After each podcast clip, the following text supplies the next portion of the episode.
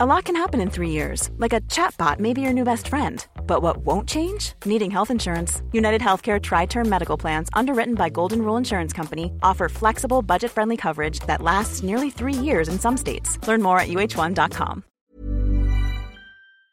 This season of Strong Opinions, Loosely Held, is brought to you by Lean Cuisine. I've got a lot of opinions, and here's one. Sesame is everything. Especially the sesame chicken from Lean Cuisine's Marketplace line, which is made with the kind of ingredients that I like to keep in my own kitchen. Natural chicken, no artificial colors, flavors, or preservatives. Visit leancuisine.com/refinery29 for a coupon code. And feed your phenomenal with Lean Cuisine. From Refinery29, this is Strong Opinions, Loosely Held. I'm Elisa Kreisinger. So we've got the open concept. Got that open floor plan. That big open field. Nice open living space. Hardwood floors are nice. Original hardwood floors. Hardwood floors. I do love the hardwood floors. HGTV has the ability to do what our president can't. Bridge a divided country. If you're looking to find some common ground between millennials, feminists, queers, conservatives, and Christians, look no further than HGTV. The channel possesses the odd quality of uniting disparate segments of the population that usually wouldn't share much in common. Short for Home and Garden Television, HGTV took over CNN as the third most watched cable TV channel in the U.S. in 2016. It fell behind only Fox News and ESPN. HGTV reaches 82% of homes with TVs, and it has one of the most affluent audiences in extended cable. And that includes celebrities. Ryan Reynolds, William Shatner, Khloe Kardashian, and Jewel all love to watch and tweet about HGTV. Taylor Swift loves Fixer Upper. Hillary Clinton likes Love It or List It and Beachfront Bargain Hunt. Steve Forbes, the CEO of Forbes, calls Fixer Upper, quote, a family fave. And Seth Rogen might have watched HGTV for, quote, 179 hours straight. I love HGTV. I love Chip and Joanna Gaines. I love House Hunters renovations. I love watching people make the biggest purchase of their life. I love HGTV so much that I actually went into the home buying process this spring drinking that HGTV Kool-Aid. I was focused on hardwood floors, an open floor plan, and of course, enough room to entertain. I need a lot of room to entertain, so I want to make sure that I have a dining space, a place for us to It was going through the home buying experience that I realized that it's way more political and divisive than HGTV makes it seem. It turns out that glorifying home ownership also plays a role in actually dividing the country. Here's how HGTV explains America. If you look back to the founding of the Republic, you have a lot of voting rights conditioned on property ownership. It's only people that own property were allowed to vote. So in some ways, this idea of ownership and property ownership dates back to the very beginning of the United States. I'm Brian McCabe. I'm an associate professor of sociology at Georgetown University. My book is called No Place Like Home. Brian's book changed how I think about the politics of home ownership. We weren't always a nation of homeowners. So if you look at the numbers today, probably about 65% of Americans own their own home. But if you go back to the 1920s to the 1910s, fewer than half of Americans own their own homes. It was in the 1920s and 30s that the federal government started to get involved in really pushing home ownership. And a lot of it was about a stabilizing tenant population in the country. People living in the city were less stable. They were less likely to live in one place for a long time. People are so committed to trying to find work and kind of fending for themselves that a lot of historians thought that the civic spirit didn't have a way to take root in these cities that were full of tenants and full of slums. And so there was an effort in the 1920s and in the 1930s to try to promote home ownership as a way to stabilize the population. And I think that's an important part of this that's often left out of the home ownership story in the U.S.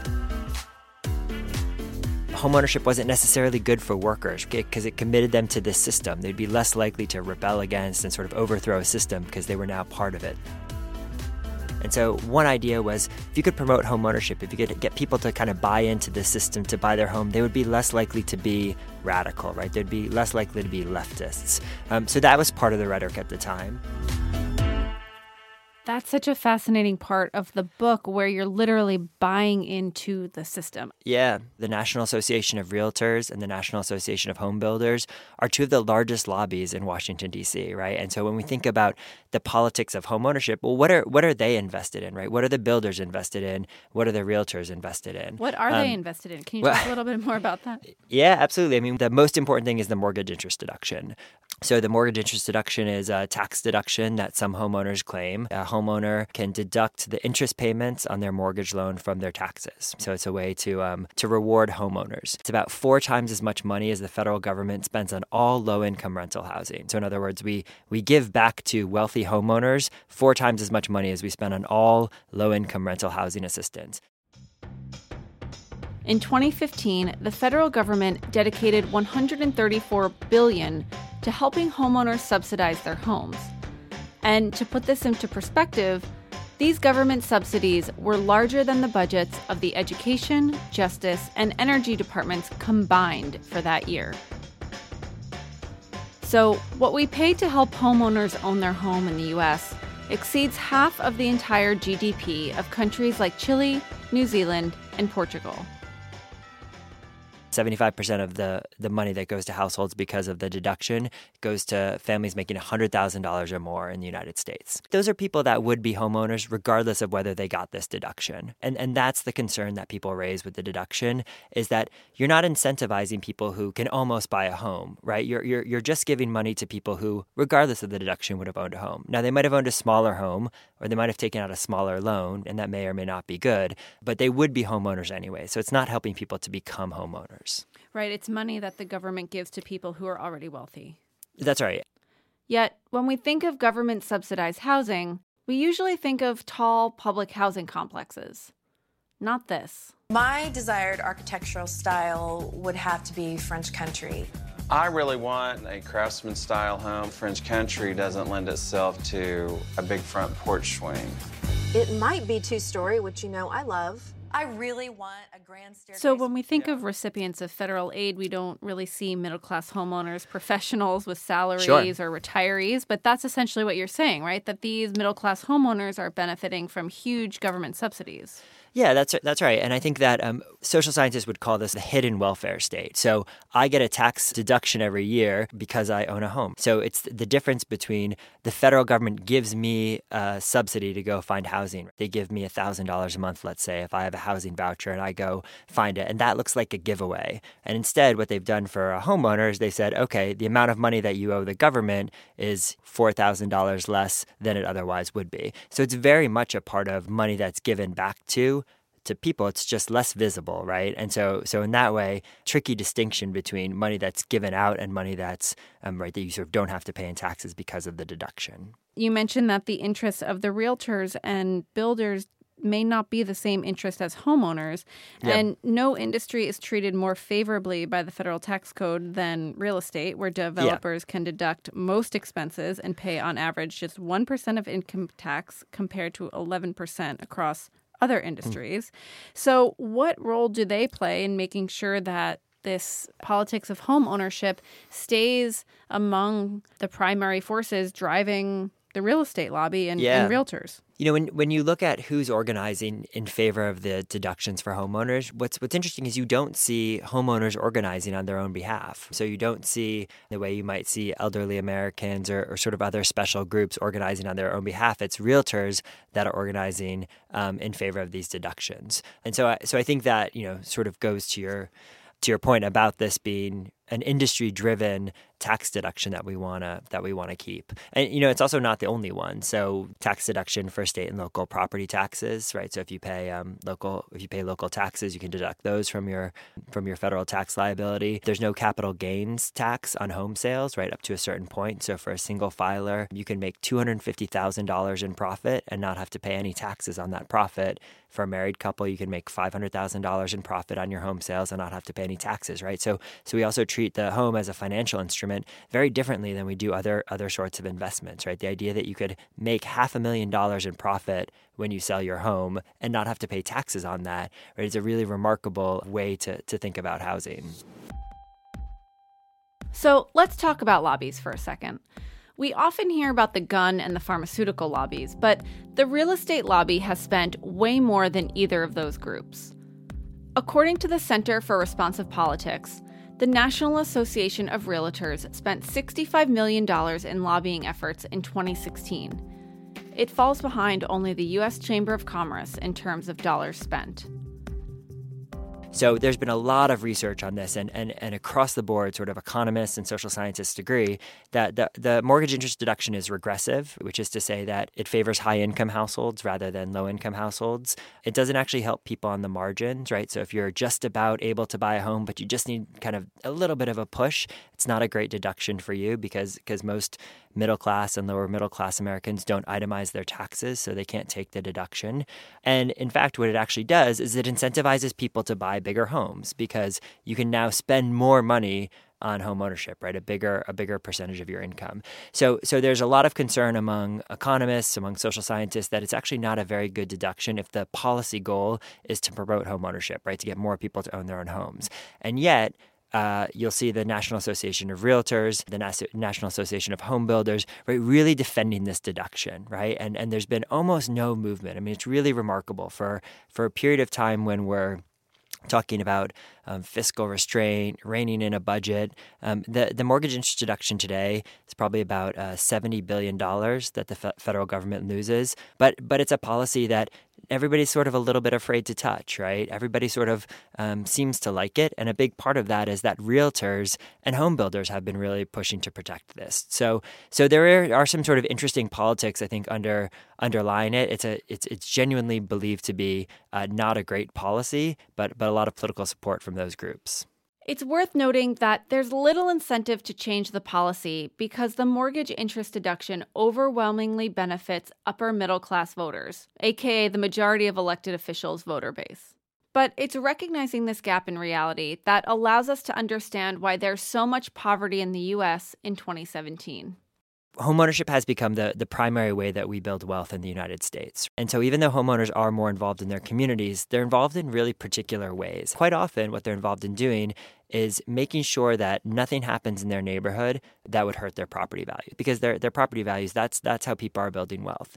And what does that mean? Well, it often means keeping certain types of people out of your neighborhood, right? Trying to keep low-income people out of your neighborhood, maybe trying to keep homeless shelters out of your neighborhood. Often that's very racialized in how that language is coded. It's trying to keep certain types of land uses that you think are going to drive your property values down, right? Trying to keep those out of your neighborhood. Americans have more of their wealth in their homes than in anything else, right? We've created this system where it's actually very hard to build wealth, and especially for middle-class people outside of housing. It makes perfect sense that people will do whatever they can to protect that housing wealth, right? And so efforts to keep some people from living in a high-opportunity neighborhood, efforts to keep some people from moving into a neighborhood that has good schools, right, has ramifications, right? Has ramifications for the reproduction of inequality, for creating neighborhoods that are segregated by homeownership status, that are segregated by income, that are segregated by race. So on one hand, right, we don't object to people wanting to protect their income, protect their assets, right, protect their property values, but it doesn't come without implications for other people. So that's my concern, and especially my concern in when we equate homeownership with citizenship. 73% of white people own a home, compared to 47% of Latinos and 45% of Blacks. This difference in home ownership rates is the prime driver of our country's racial wealth gap. If Black and Hispanic families owned homes at rates similar to whites, the racial wealth gap would be reduced by almost a third. And that's important because a huge gap in wealth means a volatile country. It also means that fewer and fewer people control the majority of the country's wealth and thus can determine its future. Well, and that's where all the excited, happy talk about homeownership masks the fact that there's this new form of inequality that's being created or maybe just being deepened at this point, where if I can invest in a home and, you know, when the value goes up, I can sell it, I can make that profit, right? And then I use that to invest in a new home, and all of a sudden the gap between the renters and homeowners becomes wider and wider and wider. And so we've been concerned about all sorts of inequality in this country, right? About wealth inequality is a big one. And a lot of wealth inequality is driven by homeownership, the ability to make money through housing, right? And then to reinvest that money in housing and to make more money off of that. And if you can't get into homeownership, you don't have the down payment, if you don't have the credit score, if you don't have the knowledge of how to buy a home, that's where the inequality gap gets a lot wider. Regardless of what your politics are, everyone seems to agree that owning a home is a great and a good, sound decision. Yeah. And that ideology was so intense that it was actually used during the housing crisis to sell things to people that they couldn't afford. Yeah. Can you talk about that a little bit? There are very few things in America that we agree upon, right? Very few public policy issues, very few social policy issues, but there's widespread agreement on the left, the right, old and young, black and white, right, that people really want to own their own homes. And it struck me as one of the reasons that I thought this research was important, right, is that there are kind of very few things in the U.S. that unite us in the way that home ownership does. I want to find that perfect house. Buying my first house. That's the house that we're going to stay in. We'll have great resale value. And our kids will be raised in. It's the American dream. What raised challenges about it is, during the housing crisis, the thing that hurt a lot of people is they had subprime loans. So they had loans where they weren't making regular payments. And it's hard to build wealth that way. They were often suckered into getting loans, right, that weren't the kinds of loans that would help them build wealth. That's one problem. A second is sociologists have shown over and over again that that the ability to build wealth, right, depends on what neighborhood you live in. And African-American families are much more likely to end up in neighborhoods where property values don't go up in the same way, right? And so it's much harder to build wealth in those neighborhoods. So when I talk about the politics of exclusion, what I'm interested in is thinking about the way that homeowners work to exclude other people from their neighborhoods or exclude other people from sort of having a legitimate voice. Do you watch HGTV at all? I do every now and then. What do you think of it? Is it harmful to re-promote this rhetoric? I think that some of these shows surely kind of reify this idea of homeownership as the American dream. But I think that there are also a lot of reasons, even outside of the financial ones, that Americans want to own their own homes. Feelings of security, feelings of safety. It's a physical space that I feel safe in or that I feel comfortable in is a really big reason that people give when they're asked whether or not they want to own a home. So there are personal reasons outside of the financial ones that people give when they say they want to own a home. And then I think the other piece of that, one of the reasons is the social status associated with it, right? We think of homeowners as sort of having made it, being very successful, right? This image of what it means to have purchased a home. And what I find in my research on that question is that there are some groups that really see that as a reason to buy a home. So if you ask African Americans, Latinos, first-generation immigrants, right, groups that have been historically excluded from the process of buying a home or have had a harder time buying a home or face discrimination in the housing or mortgage markets, they're more than twice as likely to say that the social status of ownership really matters to them.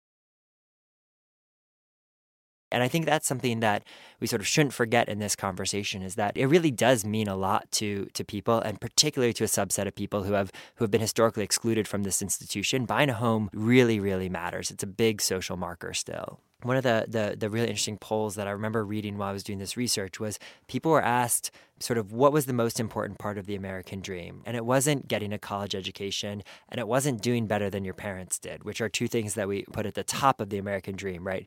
Mobility is about doing better than your parents did. College education is the way to get there. But buying a home is still this sort of centerpiece of the American dream. And so I think that it really has endured, and it's largely endured because it is about the finances, about the investment value of homeownership, but it means a lot of other things to people as well. And I think that's part of why it's endured for so long. So it endured not only because it's no longer an opportunity to build wealth, but it endured because of the emotional aspect. I think that's right? There's an emotional aspect to it that people get attached to it. There's a cultural aspect to it that this is what it means to be successful. This is what it means to be American. And so it's endured for those reasons. And I think today it does endure for the financial reasons as well, right? It continues to be, again, for if you buy in the right neighborhood and with the right product and hold on to it for a long time, it continues to be a very good investment strategy. But I think it endures for more than just the financial reasons. The American dream of home ownership is very much a political act, and it always has been. First as a way for people to vote, and then as a way to keep workers from rebelling against their bosses. Today, the real estate lobby-backed mortgage interest deduction creates a racialized wealth gap that keeps wealthy families wealthy. It's the main factor driving the income gap between white households and Black and Hispanic ones. And this giant gap between who holds wealth in this country worsens the political and economic outcomes for the entire country. It makes us and the economy more volatile. But you wouldn't know it from watching HGTV. And admittedly, it's not their job to explain it. I'll speak for myself here. Usually I'm watching HGTV to escape our country's volatility. Emily and I like being outdoors, and we're competitive too. We love playing yard games, so I definitely want a place where we can play those games. Last shot, come on. I never ended up closing on the home I told you about earlier in the episode, but as I watched HGTV this week from my tiny rental apartment, I realized that a portion of the taxes taken from my bi-weekly paycheck go to subsidize the housing costs of the people I was watching on House Hunters. To be honest, I was pissed. And I also wanted in on this sweet, sweet tax break. Who doesn't want to own a home and build wealth? Especially for those who don't come from it. I'd love to hear your opinions on HGTV and home buying. Tweet me at PopCultPirate or tag me in your posts on Instagram using @PopCulturePirate, and make sure you use the hashtag SOLH. That way nothing slips through the cracks. Also, feel free to tweet me while you're watching HGTV this week. We'll be back next week with another episode, but in the meantime, check out our video channel based on this podcast at facebook.com/strongopinionslooselyheld. And please subscribe to Strong Opinions Loosely Held wherever you get your podcasts. And please leave a comment while you're there. This episode was produced by Sarah Bernard and edited by Carrie Ann Thomas for Refinery29. Special thanks to Kat Maldina for her research help. We recorded with Paul Ruest, and we'll see you back here next Monday. Ever catch yourself eating the same flavorless dinner 3 days in a row? Dreaming of something better? Well, HelloFresh is your guilt-free dream come true, baby. It's me, Keke Palmer.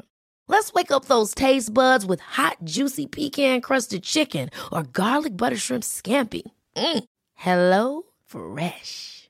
Stop dreaming of all the delicious possibilities and dig in at HelloFresh.com. Let's get this dinner party started.